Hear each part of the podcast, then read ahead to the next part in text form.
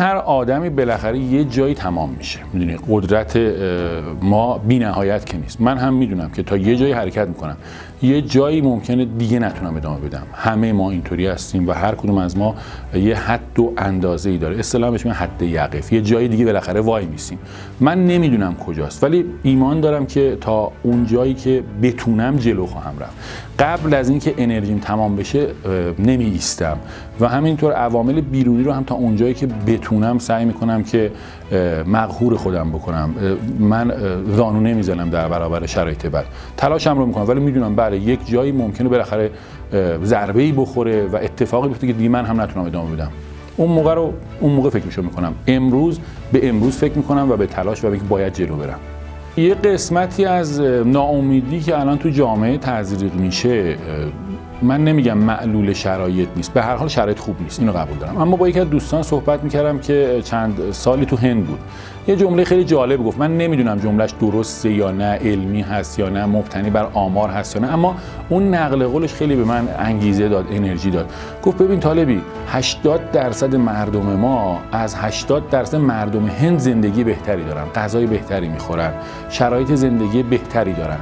جمله جمله جالبی بود. خب هند کشور بزرگیه. ما هم همیشه زیبایی هاشو دیدیم تاج محل رو دیدیم فیلم های قشنگ و رنگی رو دیدیم. حالا از اون که ما بچه بودیم فیلم شعله رو واسه میذاشتن. اما اون دوست ما که چند سال از توی هند هست گفت نه اینا اون چیزی که شما می‌بینید اون چیزی که اونجا واقعا هست خیلی متفاوته و کیفیت و سطح زندگی واقعا پایینتر از سطحی است که ما تو ایران داریم. بعد من باش صحبت می‌کردم گفتم پس این همه ناامیدی چیه؟ گفت ببین من اهل توهم توطئه نیستم. از این عزیزای ارزشی مرزشی هم نیستم که بگم آی نمی‌دونم استکبار جهانی آی نمی‌دونم فلان. ولی واقعا کانال های ماهواره ای و رسانه هایی که دارن تزریق ناامیدی می‌کنن تعدادشون کم نیست. از اون طرف خودمون هم یه فرهنگ یه جور خاصی داریم. می‌دونی مثلا من عادل وقتی حالم خوبه میگم نکنه چشم بزنن. میرم چیکار می‌کنم؟ میگم آقا اوضاع خرابه آقا پول نیست آقا اینطوری. می‌دونی خودمونم یاد گرفتیم. حالا نمی‌دونم به خاطر خرافاته به خاطر ضرب المثل هامونه به خاطر فرهنگمونه به خاطر هر چی که هست سابقه فرهنگی رو من آدم جامعه شناسی نیستم مطالعاتی ندارم تو این زمینه ولی احساس می‌کنم یه پیش زمینه ذهنی و فرهنگی هم هست که ماها دائما داریم خودمون هم بین خودمون تزریق ناامیدی می‌کنیم. خب وقتی از همه طرف بازخوردها و فیدبک های منفی میاد در نتیجه یک فضای ناامیدی و عدم امید به بهبود و اصلاح شکل می‌گیره و بعد ما خودمون توش غرق میشیم. یعنی ما تو همون آبی که خودمون تو این استخر میریزیم داریم غرق میشیم. این استخر از قبل آب نداشته. خودمون که داریم خودمون غرق می‌کنیم.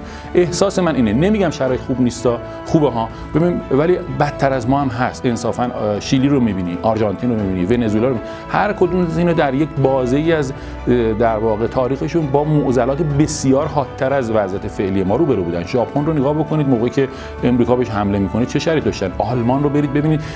توهین و تحقیر یک ملت چگونه اتفاق افتاد در پایان جنگ جهانی دوم. اما بلند شدن اما وایسادن سر پا و رو پاشون وایسادن. من فکر کنم اون همیت اون اراده هر ما یه خورده باید بهش بیشتر توجه بکنیم. ما هنوز اوضاعمون اونقدر که خیلی از کشورها بد بوده بد نیستش. و فکر می‌کنم اگر ناامیدی رو کمتر تزریق بکنیم اگر دست از کار رو تلاش نکشیم هنوز هم روزنه امید هست.